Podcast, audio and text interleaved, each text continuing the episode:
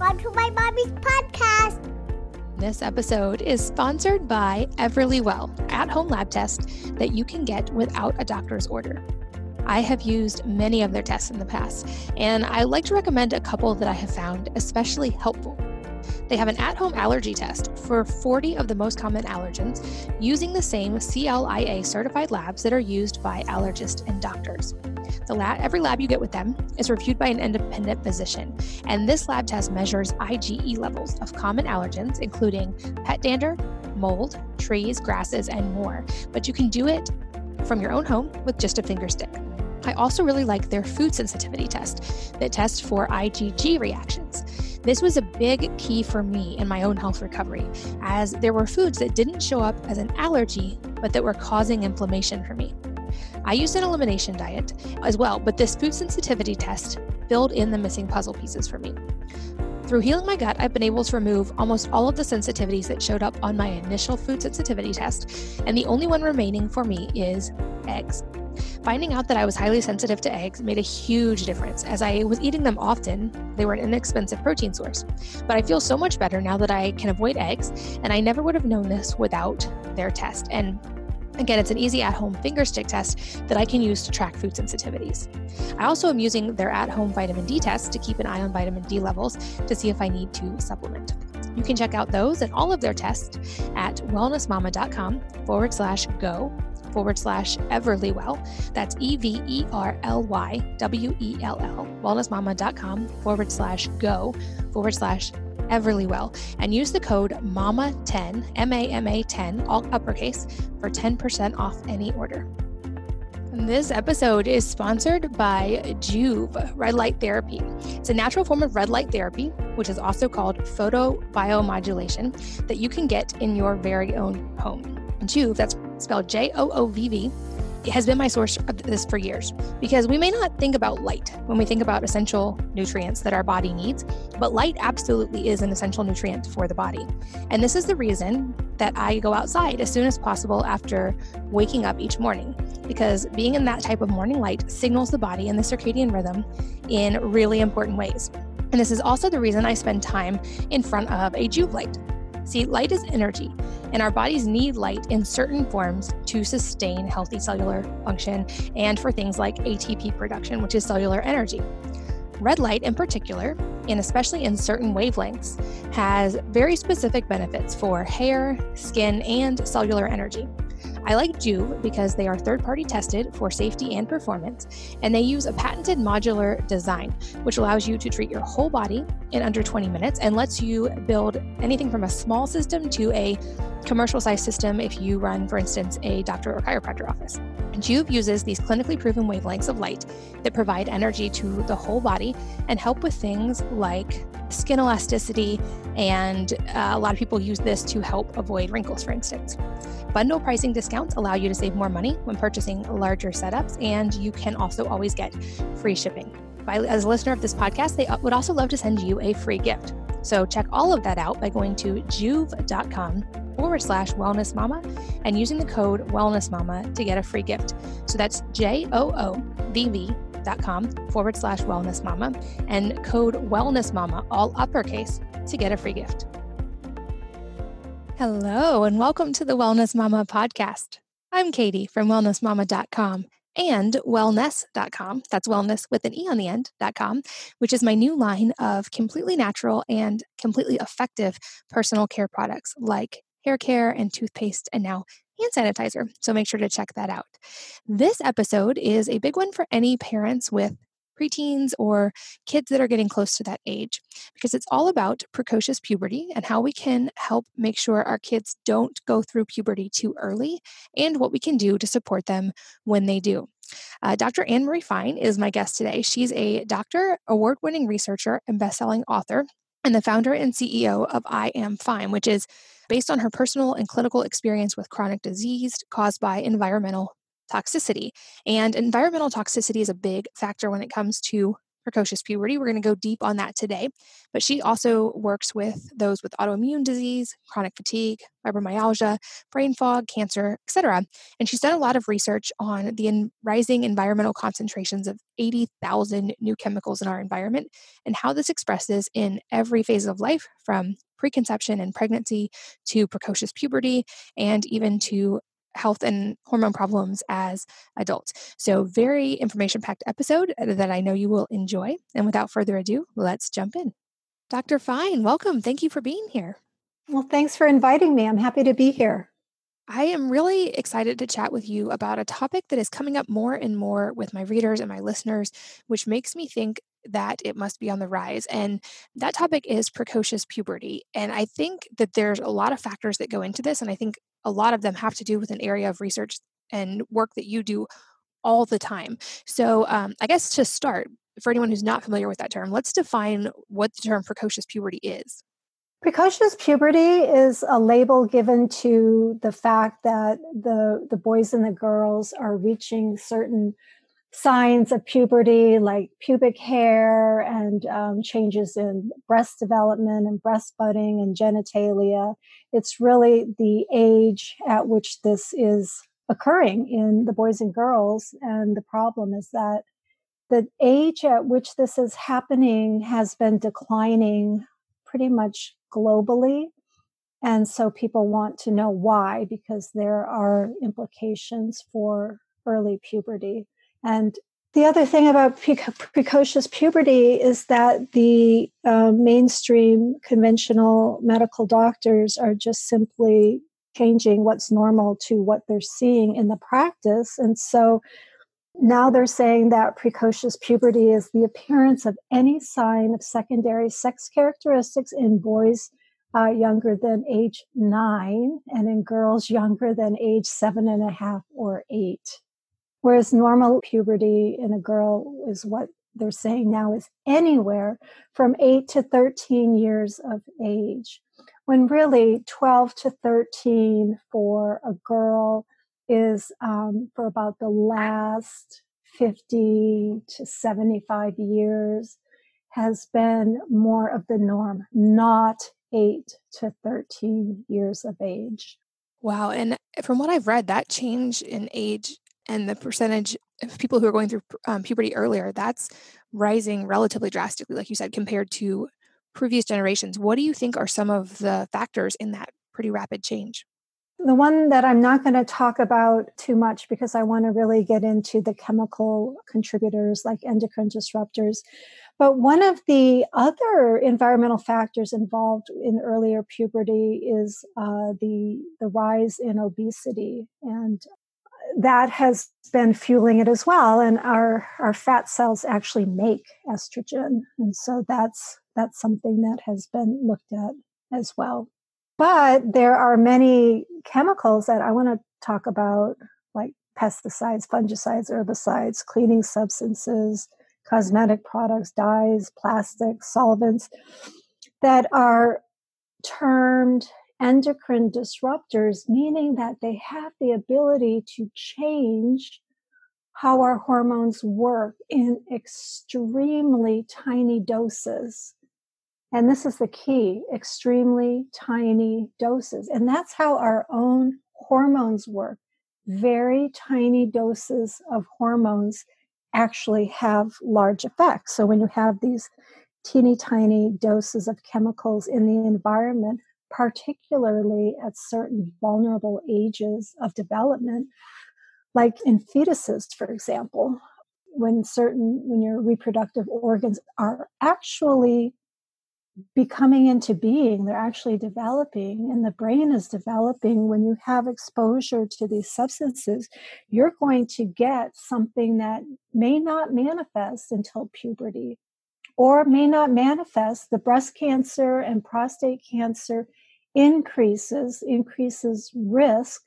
You may not see that until these people are adults, but some of the origins of these instigators are actually in fetuses. And that's why it's really important to to do a preconception detox for women uh, who are wanting to conceive because it's uh, it starts there. We really have to look at where the baby starts. Okay, so let's go kind of almost maybe on a timeline because obviously parents who are dealing with children now worried about this phase being imminent, they don't have the ability to go back and do preconception over. I know I've learned so much since I had my first couple of kids. I wish I could have changed things then. So I definitely want to make sure we see, we, you know, obviously we're not judging or trying to, you know, be harsh no. to anyone who's not there. But let's start there. Like, if in a perfect world, um, what would we do before we even conceive to help give our kids the best hormonal start? Uh, before conception, the best thing to do is to see a doctor trained in environmental medicine who will take a very thorough history, including an environmental history to get um, likely exposures and where the person lived. Um, there's so much we can do with looking at, you know, with the internet. There's you can you can look up places by zip code and see what the main chemicals are in that environment and then and then those people and it really should be men and women the sperm actually does carry environmental contaminant information into the new baby. Traditionally we have focused on the mother though and then those prospective parents need to be tested to see what contaminants what kinds of chemicals is um, really uh, high in them. So the program is going to be designed personally for those people. So it's not this, the same people don't do the same thing. There is no reason to do like a heavy metal detox on somebody who doesn't have um, a problem with heavy metals, right? So you want to see you want to see what problems, what environmental exposures those people have so that you can really zero in on them and make sure that you're doing um, a good detox. And and then as far as some of us have already had kids oh wow do i know that? Because um, i'm a mother too and i've already had my kids. And i had them long ago before women were told anything about what to avoid even when you're expecting. And so when I was pregnant, the only thing we were told was avoid alcohol and caffeine. That was it. And I have to tell you, I ate so much tuna when I was pregnant. You know, that's high in mercury. And I wound up with these kids who had ADHD. And I'm like, I wonder what happened because, I, you know, I thought I was doing a good job. But I did a course correction in childhood. I tested them for heavy metals and mercury. And when I saw it was high, I was able to go in and do some heavy metal uh, chelation or detoxification. And I was really pleased to do that because when you're a mother, one thing to remember because you may have a lot of younger mothers on your listening right now is when you have your children at home that's an ideal time to work with them if you've missed something like i most certainly did to do the course correction and take care of it because once they're 18 and leave the home and you know your word is not the gospel anymore. As a mother it's it's a lot harder to be able to go back and to um, do something unless of course it's their personal motivation then of course that comes into play. So i really feel that you made such a good point. Um, a lot of us didn't have that option. I certainly had never heard about it. And so you just need to as you have children and even in your own cells, as you grow, you always have the opportunity to make course corrections and to go back and to test and to really do a deep dive into what could be causing your particular health concerns. And then to be able to um, you know do the you know decrease your body burden of chemicals. So it is not too late. And also i want to um, I want to say, I want to make this clear as well, because this is what I see in my practice. Sometimes the mothers um, they come in when they're already pregnant so that's not an ideal time right or they've uh, waited so long to get pregnant because of career concerns or financial concerns that now they're concerned about you know getting to be too old and not being able to conceive and they may not feel um, you know the need to take time out before they conceive to to do um, preconception care. And so those are some real those are real life issues that do crop up but it is something that i do recommend but you know it's something that you have to you have to sort of fix it um, in your head before the time arrives when you're already pregnant or you feel like i'm so old i've just got to i've just got to get pregnant. That's really more important right? Yeah exactly and and there's a message of hope too for anyone listening. I always try to remind everyone, you know, I didn't figure out most of this stuff, sounds like you as well, until I was an adult and had autoimmune disease and then had to undo all the damage and figure out what was wrong. And so if we're talking about this for our kids, even us starting when they're children at all is an advantage over waiting until they're adults you know so anytime like it's the best time to plant a tree was 20 years ago the second best time is today we always can start with what we know now um, and so i would guess also there's kind of a a spectrum. So I think of it as like for autoimmune disease, for instance, I've kind of explained it that we all have a bucket and you can fill the bucket with any number of things. You could put marbles or sand or pine cones or whatever it may be. But when you reach the top, it's going to overflow. The idea being when you fill up that bucket and it gets overwhelmed, you're going to end up with some kind of problem and it's going to manifest differently for each of us. And I think of environmental toxins kind of in this same way. The body is able to handle small amounts of these things and it's pretty resilient. But when you reach a certain level of exposure, it's going to bubble over. And so, I mean, you can tell me if that analogy maybe doesn't work here, but that's my thought with kids. And so, if we can mitigate their exposure and do things when they're young to help them avoid filling up the bucket in the first place, that's an advantage. Or if we can do things to help them take things back out of the bucket, that's another advantage. And the earlier we can do that, the better. But any time is a great time to start. Absolutely, Katie. I so agree. We call that the rain barrel theory, and it's true. It doesn't matter what's in there. Lots of things go in there. Environmental toxins go in there, but also stress goes in there, and poor nutrition goes in there. And once it reaches the top, the next thing in, no matter what it is, if it overflows, that's what's going to trigger the disease. It can be super specific if you are testing for it and looking carefully for it.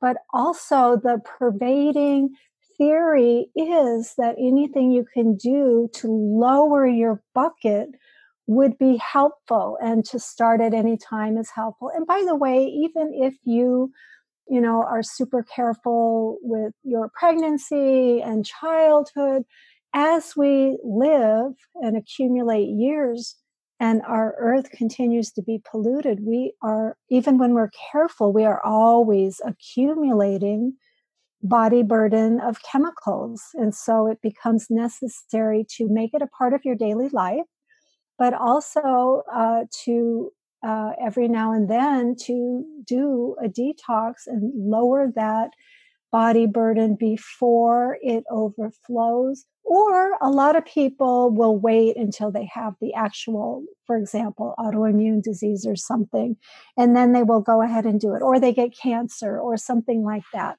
But it's not it's not a one and done, and so um, it's something that we really have to put in our toolbox and in the back of our head that this is an area that we need to pay attention to throughout life. Absolutely. Okay, so let's go deeper on endocrine disruptors, especially for the subset of parents listening who are asking me these questions via email or direct message who want to know, you know, if my kid maybe they didn't even expect this, my kid is at these younger ages and starting to show symptoms of potential precocious puberty, um, like what do they need to know about endocrine disruptors? So explain what those are and where they are most often found when we're talking about our kids. Okay, so um, let's talk about specifics with uh, the early puberty. Two of the biggest contributors to this for precocious puberty are, I would say, BPA and phthalates, which are plasticizers. So the whole category of plastics is something that I'm going to focus on here. And I'm going to talk about them separately, but I'm going to just tell you a few of the places where they are. Children's toys contain phthalates, like that rubber ducky in the bath. Those rubber, soft rubber toys are phthalates. The um, shower curtain in your bathroom, um, if it's vinyl, it's got phthalates. And the problem with phthalates is that they they're not bonded to that underlying material. They are constantly falling off into the air. And so even your dust in your home has phthalates in it. And so believe it or not, Katie, this is so easy and free to do for everybody, but we need to dust more often and more carefully in our house. And that will keep environmental toxins down. You would not believe what's in your dust, okay?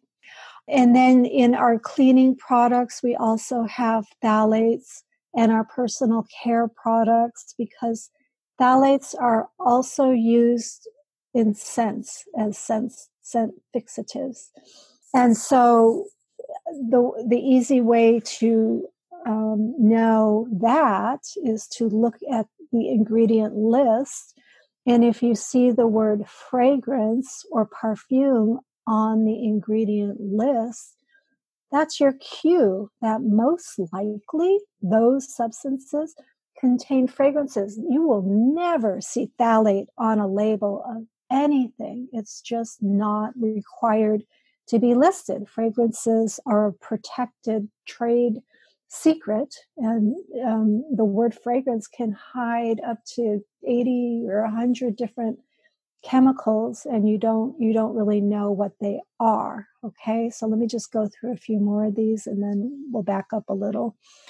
So that covers the phthalates pretty well and then also i want to talk about oh, plug-in air fresheners. Everyone listening should just after they hear this, they should just unplug them and throw them away because they contain phthalates. They contain formaldehyde, which is a carcinogen. They contain benzene, which is another carcinogen. And they are just emitting these into the air. And so you're breathing them into your body. Phthalates can also be absorbed transdermally so if you have a scent emitter in your house, even those little sticks that you put in the jar um, of scents, if your skin is bare and it's, I mean, you can't even see it, but you are absorbing this stuff multiple different ways. When you go to a department store and you're walking in and you've got the perfume sprayers and um, I I hate that, and so I always say no, thank you, and I feel pretty virtuous about that. But then I discovered probably three or four years ago that um, even if you yourself did not put any of it on your own skin, just walking through that cloud of perfume, you, every inch of your skin that was exposed, you are absorbing that which means fragrance is like the new secondhand smoke. If you're sitting in an office, for example, and you yourself don't wear scents because you don't want the endocrine disrupting effects of phthalates, but let's say you're the other people in the office are wearing scented and, and it's it's not just perfume. Perfume is an obvious one. Perfume and aftershave are obvious, but it's underarm deodorants, it's body lotion, it's makeup, um, it's hairspray, it's it's many other things. And so if someone in your office is wearing it, you're exposed, even though you yourself did not consent. And you were educated enough to say no, and you're using unscented products at home, laundry detergent, dryer sheets, all of these things have phthalates. Our homes are just pumped through with endocrine disrupting chemicals that are contributing to many things, not just precocious puberty. They're contributing to, they make you fat, they predispose you to diabetes and other health problems. And also, I wanted to mention that the Endocrine Society, which is the world's largest professional association of medical and research endocrinologists, so these are very uh, conventional doctors. And even they have come on board and they consider reducing endocrine disrupting chemical impacts to be one of their highest public health goals. So when they came out with that a few years ago, that was pretty profound that it's being recognized everywhere. So then um, the other one that I want to talk about is the bisphenols, bisphenol A, BPA. And BPA is also part of plastic and predisposing to precocious puberty. And it's found in the um, polycarbonate water containers. It's found in thermal receipts. Thermal receipts is actually a really large source of this. And just like the phthalates, this chemical is not bound very tightly to the underlying material and just touching it. This has been proven in studies within seconds.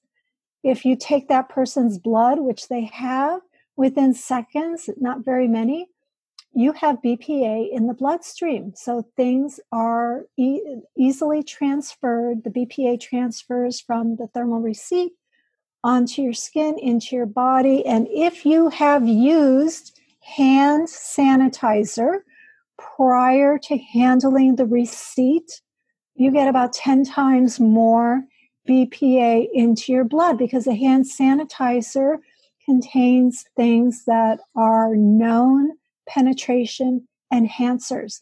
And that's something to be thinking about these days because the use of hand sanitizer has increased. So, where do you find the thermal receipts? You're going to find them in pretty much everywhere the grocery store, the bank, the post office, if you get receipts at the gas station, you know, airline tickets, eh, they're pretty much everywhere fast food places, other restaurants. But here's the thing we don't have to accept them. So just say no. Unless you are buying something that you might have to return, you know, you can just say, Do you need the receipt for your restaurant meal?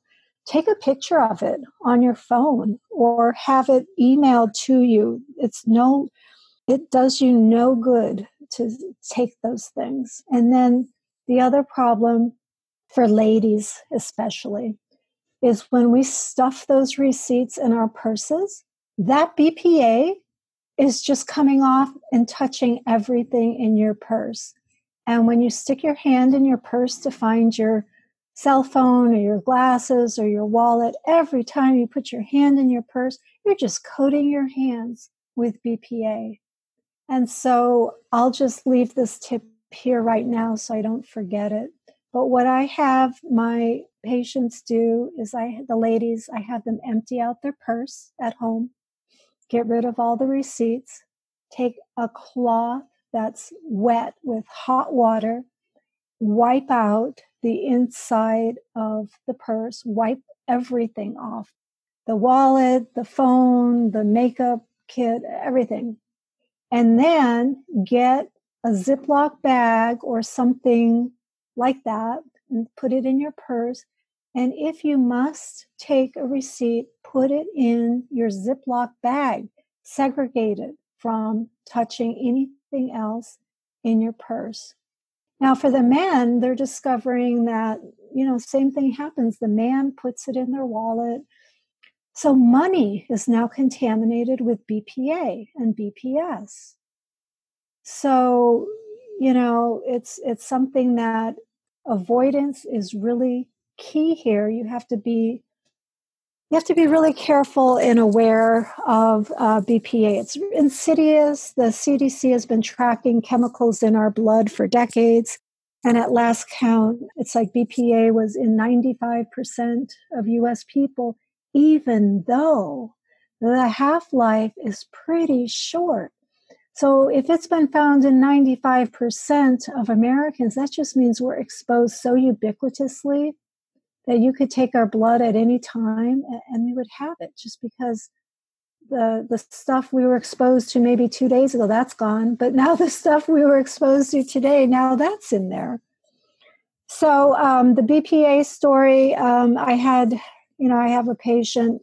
We have to be really careful because sometimes I get patients who are looking at certain things in their environment, like their water supply, and saying, I can do better. Yes, we can all do better, right? So that's good. And then they were ordering it from one of the water purification, I'm not going to name them, who deliver it to your house on a regular schedule and it's purified. And then you can look up the water on their website and see what's in it and what's not in it. And it was really interesting. I looked up this particular water. It actually was it was pretty good water, but all of the containers were made of uh, polycarbonate, BPA. And so you don't know how long that water, that good water, you don't know how long it's been sitting in there touching the BPA, which is coming off into it when they're on these hot trucks being delivered, you don't know how long they're on there. You don't know how long they sat on a shelf in the warehouse before it was even shipped to you. And um, what's interesting is I called the company to talk about this, basically to ask them uh, were they aware that this was not a good idea. And they basically said, yes, we're aware that our containers contain BPA. However, we don't feel that there is a health issue there. And so we are, you know, we're still going to use it. And so they haven't really caught up to the science. And it's really, unfortunately, mamas, it's up to us to be our own FDA and to be able to uh, be more discerning about what we allow into our homes and so that, um, so the idea of getting purified water is a good idea. There's so much crap in the waters. I've got a whole, I teach doctors environmental medicine. And one of my, um, one of the talks that I've gotten the most positive feedback on is the one that I did on what is in our water. You would not believe it. But anyway, so um, with water, you do want, you do not want to drink bottled water of any kind, no matter how good you think the water is supposed to be on the inside. You want to have water that is in a glass bottle, and that's really important. And that's something that as families, and by the way, when I was a young mother, I did not know this.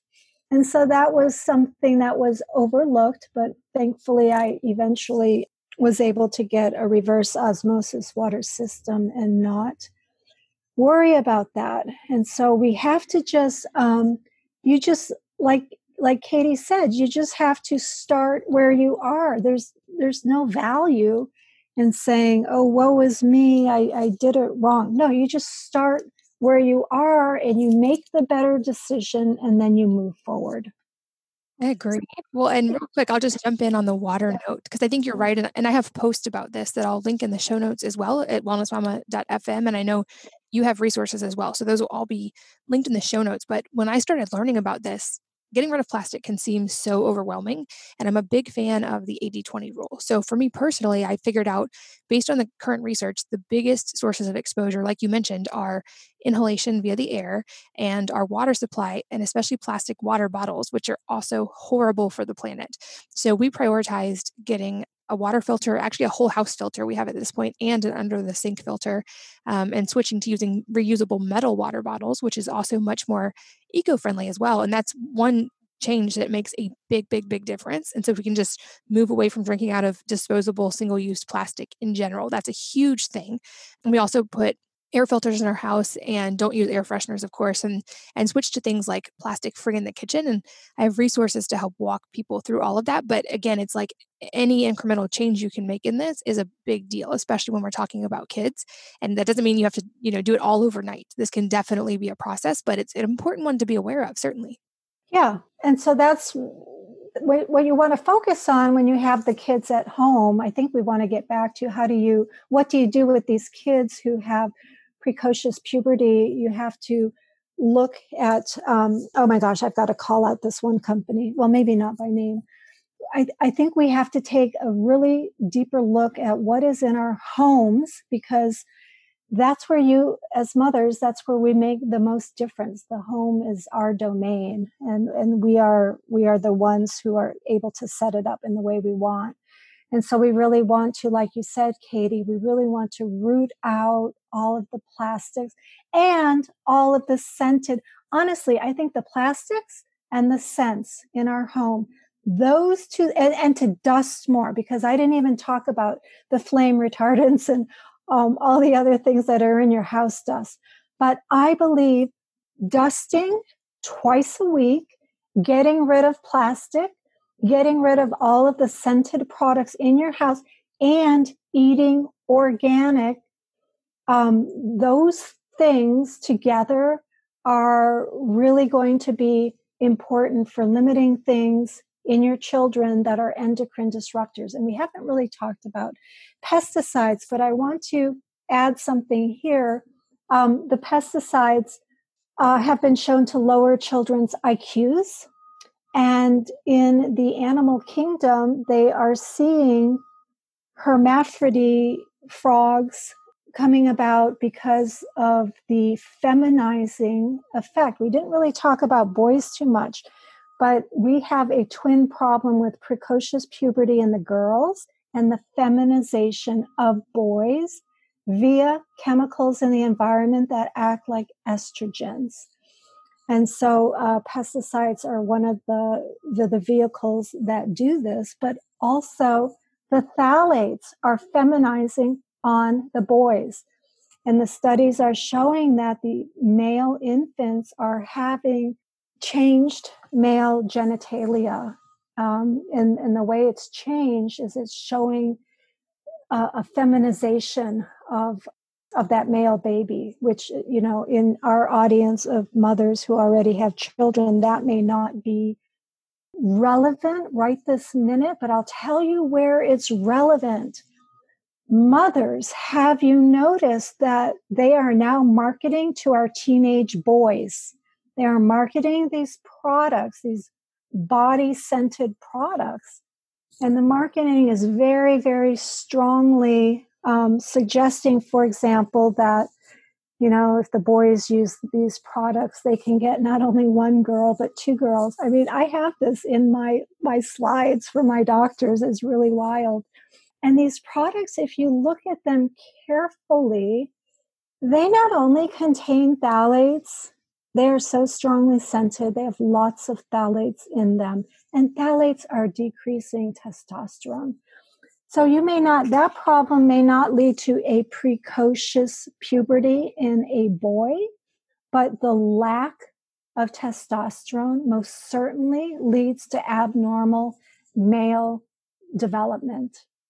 And so that's something else that we want to consider in in our homes. We want to we want to think about the decrease in testosterone and sperm counts. And I mean, the reproductive organs and systems in both boys and girls have been under attack for a while.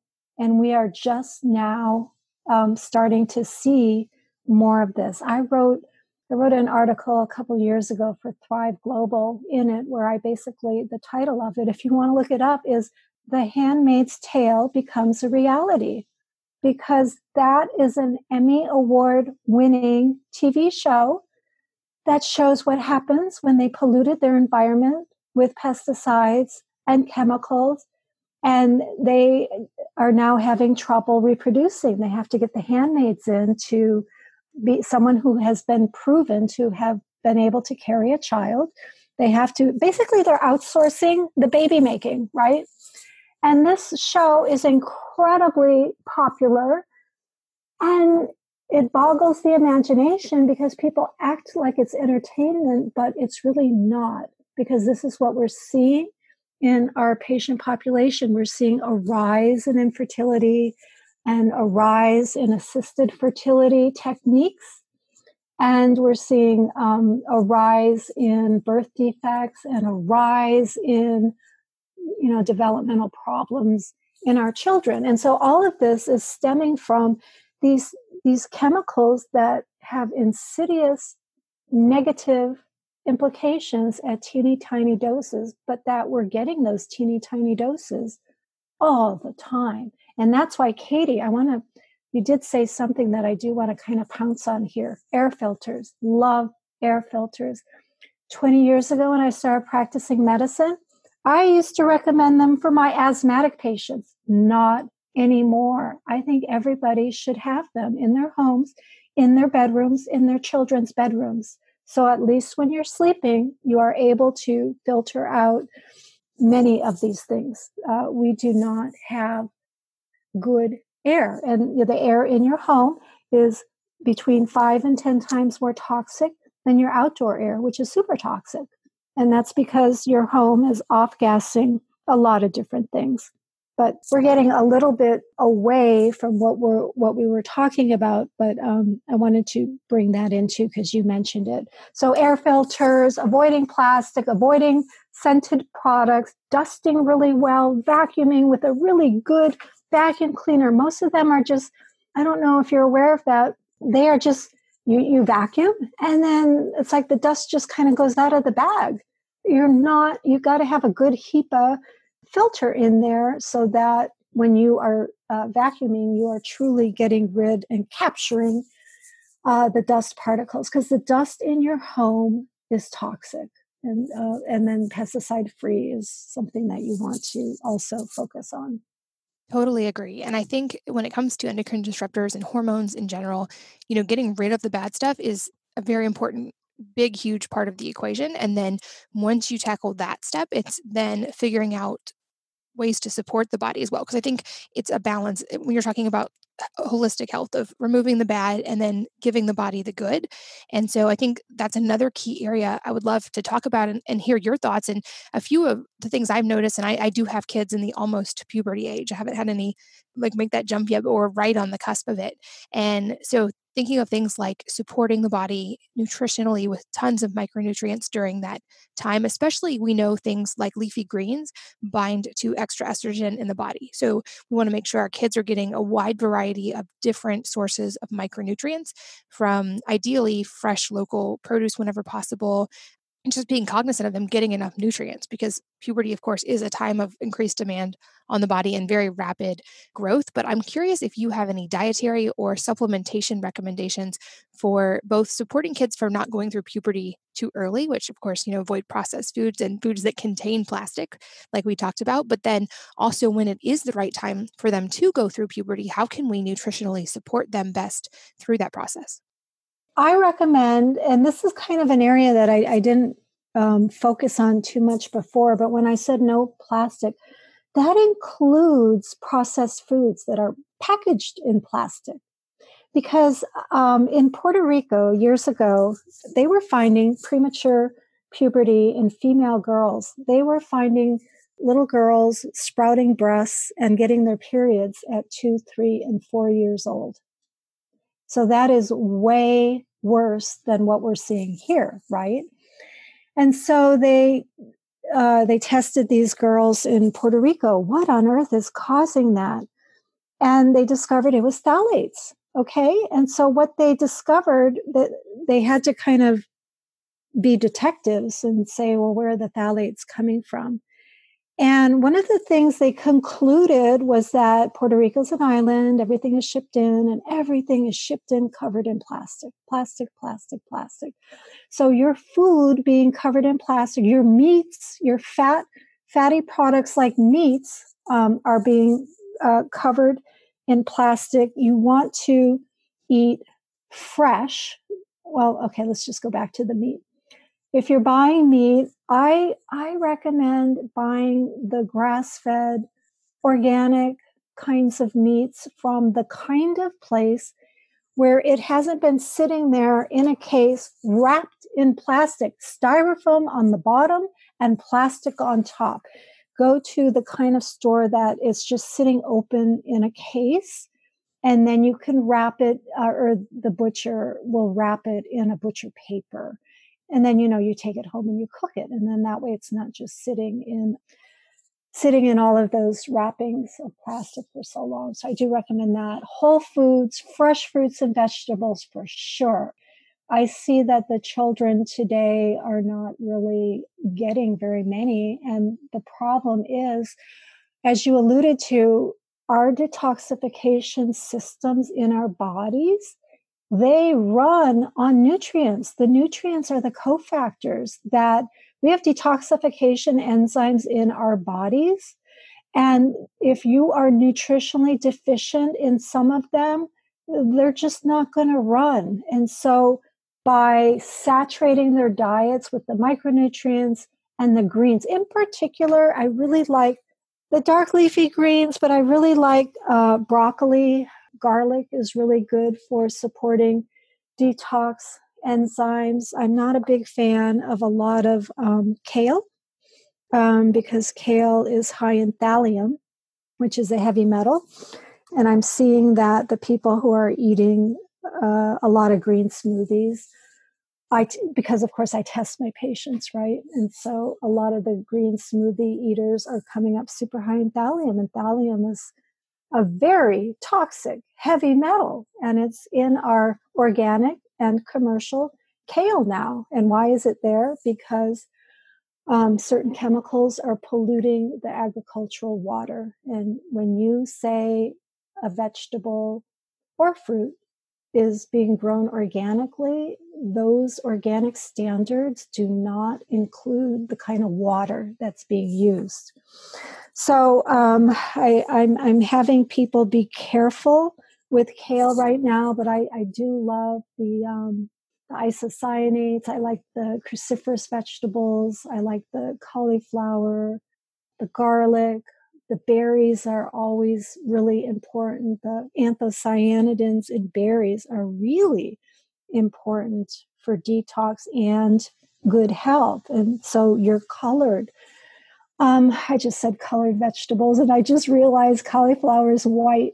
The colored fruits and vegetables are what you really want to emphasize, but cauliflower, it turns out, is a superfood. So don't let the white color fool you. Just make sure you get plenty of other colored fruits and vegetables in there as well. And then I, I, I have people stay away from sweetened drinks, even fruit drinks. I don't like. I think drinking, having kids drink predominantly water is the way to go, purified water. Um, and by the way, we need your liver requires water to detoxify properly. And if you are dehydrated, you cannot detoxify properly. And I, I see a lot of people just not drinking enough water. I would have to say most of the people I see are dehydrated. And um, so let's not forget that because that's so simple. Make your kids drink water. Did you have any other questions about the food? Um, and then, of course, oh, one more thing. I do want to say this. The food supply has gotten contaminated as well, not just with pesticides and herbicides. Do you know that the almonds are now being fumigated with propylene oxide? And I test for that. And so I, I see that in my patients too. I just, it is just um, kind of criminal. People are eating almonds thinking they're good, but there's a FDA requirement that they've got to be fumigated. And it's kind of a nightmare. So you have to be, you have to really do your homework and um, find the clean foods. And one and so sometimes the animal foods are the most highly contaminated with something called POP, persistent organic pollutants, like PCBs. And so you want to make sure that even if you are a meat eating family, you want to make sure that those meats, like if you're going to give salmon, it's got to be wild salmon because the farm salmon is the highest source of PCBs in the diet. And butter is the next one. Butter, the epidemiologists, when they go into a new area and they want to sort of get a quick and dirty idea of how much PCBs are contaminating that area, they will test the local butter. And that would be something that is not, it's not dependent on whether or not that butter is organic because it's not a pesticide. It's something that is, even though PCBs have been banned since the 70s, they're in our Earth's um, soil and water, and the cows are eating grass off of the earth. So it's not something that just getting organic um, butter is going to make sure you don't get any PCBs. So animal products are the high, and they they've shown this in all the when they when they look at women who are vegan versus women who are not. One of the big differences they see is persistent organic pollutants. The vegans who aren't eating animal products are really far cleaner from that one thing. So you want to make sure there's plenty of plant foods in the diet. And if you're going to eat the meat, you want to get as clean as you can with as few wrappings as you can. Exactly. Yeah, I think those are all very, very important tips. This episode is sponsored by Everlywell, at home lab test that you can get without a doctor's order. I have used many of their tests in the past, and I like to recommend a couple that I have found especially helpful. They have an at home allergy test for 40 of the most common allergens using the same CLIA certified labs that are used by allergists and doctors. The lab, every lab you get with them is reviewed by an independent physician, and this lab test measures IgE levels of common allergens, including pet dander, mold, trees, grasses, and more. But you can do it from your own home with just a finger stick. I also really like their food sensitivity test that tests for IgG reactions. This was a big key for me in my own health recovery, as there were foods that didn't show up as an allergy, but that were causing inflammation for me. I used an elimination diet as well, but this food sensitivity test filled in the missing puzzle pieces for me. Through healing my gut, I've been able to remove almost all of the sensitivities that showed up on my initial food sensitivity test, and the only one remaining for me is eggs. Finding out that I was highly sensitive to eggs made a huge difference as I was eating them often. They were an inexpensive protein source. But I feel so much better now that I can avoid eggs, and I never would have known this without their test. And Again, it's an easy at home finger stick test that I can use to track food sensitivities. I also am using their at home vitamin D test to keep an eye on vitamin D levels to see if I need to supplement. You can check out those and all of their tests at wellnessmama.com forward slash go forward slash Everlywell. That's E V E R L Y W E L L, wellnessmama.com forward slash go forward slash Everlywell and use the code MAMA10, M A M A 10, all uppercase, for 10% off any order. This episode is sponsored by Joovv Red Light Therapy. It's a natural form of red light therapy, which is also called photobiomodulation, that you can get in your very own home. Joovv, that's spelled J O O V V, has been my source of this for years because we may not think about light when we think about essential nutrients that our body needs, but light absolutely is an essential nutrient for the body. And this is the reason that I go outside as soon as possible after waking up each morning because being in that type of morning light signals the body and the circadian rhythm in really important ways. And this is also the reason I spend time in front of a Joovv light. See, light is energy, and our bodies need light in certain forms to sustain healthy cellular function and for things like ATP production, which is cellular energy. Red light, in particular, and especially in certain wavelengths, has very specific benefits for hair, skin, and cellular energy. I like Joovv because they are third party tested for safety and performance, and they use a patented modular design, which allows you to treat your whole body in under 20 minutes and lets you build anything from a small system to a commercial size system if you run, for instance, a doctor or chiropractor office. Joovv uses these clinically proven wavelengths of light that provide energy to the whole body and help with things like skin elasticity, and uh, a lot of people use this to help avoid wrinkles, for instance. Bundle pricing discounts allow you to save more money when purchasing larger setups, and you can also always get free shipping. By, as a listener of this podcast, they uh, would also love to send you a free gift. So check all of that out by going to joovv.com forward slash wellness mama and using the code wellness mama to get a free gift. So that's J O O V V dot com forward slash wellness mama and code wellness mama, all uppercase, to get a free gift. Before we move on out to just to kind of piggyback on what you just said, I think a couple other areas as parents that we can focus on that are really helpful are one area right now of emerging research is, for instance, light exposure. And this is an area people tend to uh, maybe discount because we can't see the immediate effects or feel them as drastically as what we can feel what we eat. But there's all kinds of research about exposure to artificial light at certain times of day impacting hormone levels and also lack of exposure to natural light and how that can affect proper hormone patterns. And this is true in adults and also in children. And so I always try to mention this to parents because if you are talking about young children, fixing light patterns can really help their sleep quality and how long they sleep. If you're talking about teenagers, same thing, but it can also have an impact on those hormone shifts. And then for us as adults, we can see, and I measure and can see differences in sleep quality. So, a tip there I say is if possible, get outside and get your kids outside for at least half an hour as soon as possible after waking up, because that natural light can signal important receptors in the back of the eye that are really important for not just circadian hormones like melatonin, but also for the proper hormone cycles, whether it be in children or adults. Um, and same thing with avoiding artificial light at night. So, this is another form of indoor pollution that often gets ignored.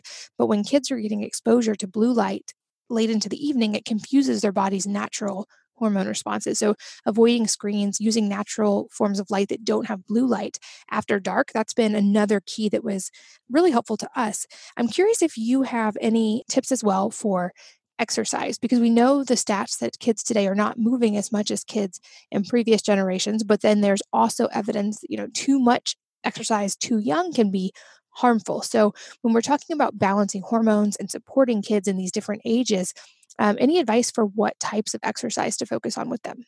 Uh, the exercise thing kind of uh, plays right into what I said at the beginning of our talk, where rising levels of fat and obesity is also contributing to precocious puberty. And so it's very true. Once they took the physical ed out of the school and the kids got really invested in their devices, childhood education has really dropped off a cliff. And I don't think that's helping. And by the way, you know, exercise is um, good for it's good for brain development and it's good for so many different things. I think one of the things I've seen as a mother too is that the kids who I'm ta- all right now I'm talking girls. Most girls and boys do some sort of sport when they're young, like soccer. And what I noticed in the girls who, once they hit puberty, they stopped and didn't pick up anything else versus the ones who stuck with it or picked up a different sport. The girls who stopped are the ones who, honestly, by the end of high school, they were already kind of plumping up, right? And if you look back over my childhood, for example, um, there just wasn't kids just played from the time they had recess at school and then they played from the time they got home till it got dark. There was so much exercise in a day. And I believe as human beings, we evolved on a lot of exercise. Now, it wasn't, as you alluded to, it wasn't like training for marathons every day. That's too much. But it was movement and it was outside in the sunlight because I am seeing that research on natural sunlight on our skin. And it is very important, not just for vitamin D, but those that full spectrum lighting from the sun has health benefits that we're just now beginning to understand. So I, I'm a big advocate of kids spending a lot of time outside playing. It might it might not even be a sport, but you can play outside when you're little. Um, it could be a sport. I don't like sports where they uh, the head injuries, like the heading in soccer. I'm not a big fan of um, head injuries like from football or, or soccer or things like that. But having said that, I like soccer because there's uh, you know, there's running and, and kicking. I think that's a good sport. So um, I think it should, if they're not athletically inclined, I think riding a bicycle or uh, playing outside is highly, highly recommended. And by the way, exercise is important for detox as well. It's part of the things that you're increasing circulation. Hopefully, there's some sweating, and that's how you can dump some of your toxins out, but exercise and sunlight are very, very important. The blue light thing is really key too, because the kids are staying on their devices late into the night. And then that messes up their sleep. And you've got to have proper sleep at any stage in your life. You've got to have proper sleep or your body doesn't work right. Guess what's one of the things our bodies do in sleep? They detox. There's no, they don't have to metabolize or digest your food. They don't have to like send energy to your limbs to move. Your body is working on detox while you sleep. Your skin, your brain is detoxing while you sleep. And so we have to naturally maximize our body's ability to detox on its own, as well as avoid the things that we know are going going to make us go in the wrong direction. And then thirdly, we need to um, buckle down and just uh, you know get the proper guidance to do a really good detoxification um, several times. I would say in your life. Definitely. Yeah, definitely agree with that. Are there any supplements offhand that come to mind that can help either with avoiding precocious puberty or that are um, helpful during puberty? And I know I got one question from a reader. There's an additive called inositol, I think that's used in certain teen multivitamins, and if that's safe or recommended or not. I know my default with my kids right now is to focus on just gut health. So I give them high quality probiotics and prebiotics, and then also just supporting again from a nutrient perspective with as much whole foods as possible, making sure they're getting enough protein, which supports proper hormones. But any other suggestions you would make? You know, it's really difficult to make a, broad spectrum um, recommendation for supplements because when I when I see children in my practice, it's like they're coming to me for a reason. And so everything I do is very specific to that one person. And so to come up with something broad spectrum and say everybody should take this, I, I really, I think a probiotic is a good idea, Katie. I think gut health is super important. But beyond that, I'm a little bit, especially with the kids, I really like to push the good food, the nutritious food like you are. I really like to push that and not. I remember using like uh, like powdered greens, you know, with my kids and powdered fruit. I, I, I did use something like that, but without knowing what, I mean, the kids today are really having a lot of health challenges. And so a lot of them could benefit from supplements, but to just say every kid, every preteen or teen needs a certain supplement. I don't think I would be comfortable with that, except for probiotics. I think that I think you could make a strong case for that, and um, you know, as, as, long as it was a really good one. Absolutely, um, and I will also say one that I do with my kids. Um, I order at-home tests for vitamin D. So even if you're not can take the kids in for a full workup, which I actually would recommend that as well. But I do test all of my kids for vitamin D and then make sure they're either getting in the sun or getting vitamin D because we know vitamin D is actually a pre-hormone, not just a vitamin. And so that one seems extremely essential for proper hormone regulation. I'm guessing you probably see that in your patients as well, low vitamin D levels correlating with hormone issues. Well, what I see, I've practiced in Arizona and Southern California for my whole 20 year practice.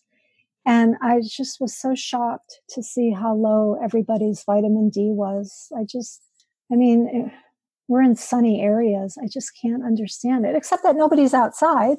But um, yes, yes, I have seen that. And there are other issues with low vitamin D having to do with uh, immune status and immune health that are also very important. I'm curious with your, well, you probably don't want to say, but the vitamin D issue is, is such a conundrum because um, I will tell you this in Arizona, I used to have my patients commit to um, 10 minutes of sun on as much skin as they could bear around noon, which is a, a certain time of the day when certain rays were at its highest.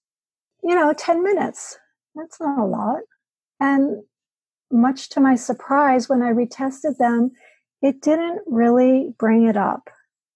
And I just found that shocking that the vitamin D level, so I will say that I've had to supplement lots, probably most of my patients with vitamin D supplementation, even though I theoretically and philosophically would rather people get it from the sun. For some reason, I'm not seeing sunlight producing the levels of vitamin D that I would like to see in people. And I mean, I've seen levels as low as 17 in my cancer patients, right?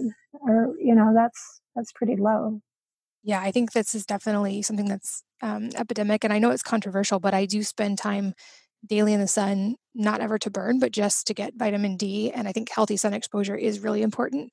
Um, and I do that with my kids as well. But I'm also, I will supplement um, with vitamin D and also along with it, vitamin K at times, just if their levels are low, just because I know how important that one is for the immune system, for hormones, for so many aspects of that.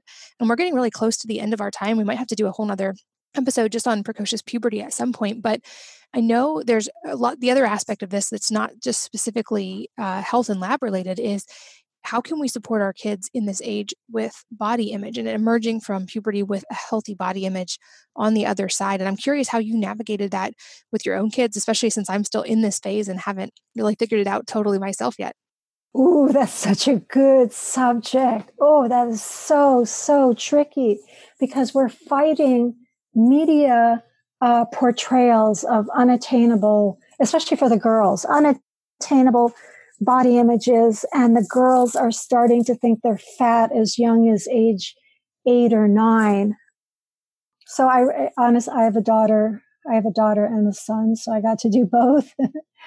I really, how did I do it? I just never focused on. I tried to build body confidence by you know, looking at and praising, um, you know, how well the body works. Like, you know, look at, look at you run, you know, look at, you know, look at you go. And, oh, you want to take karate and, you know, really praising how the body functions as opposed to how it looks. And so there really wasn't in, in my bringing up my kids, there really wasn't, I didn't really emphasize oh, you look so beautiful today, right? I didn't really talk about, I didn't really say that. I focused on other attributes. And, and I think it, I did it on purpose because I know that even when I was growing up, there was all kinds of body image and anorexia and bulimia and all of this stuff. And it seems to start, well, in my uh, years ago, it started in teenager hood, but now it's like preteens and young teens are starting, men and women are starting to have these unrealistic ideas of how their bodies should look. I think that the media today is more accepting of um, diverse body types than ever before.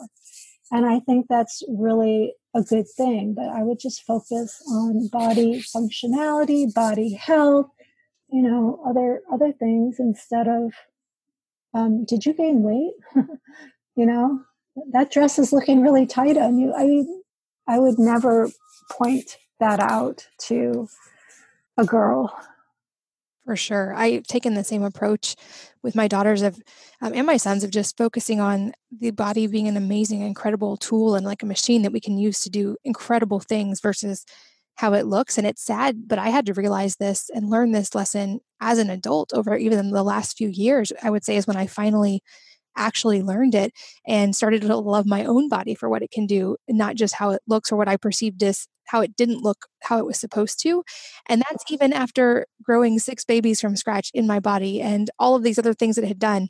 It took me being that old and working through a bunch of trauma to get to that point where I could actually appreciate it. So I think the mindset piece is key as well, and hopefully giving our kids a foundation to respect their bodies and to treat them well out of respect and love, not deprive them out of lack. Um, is a big key.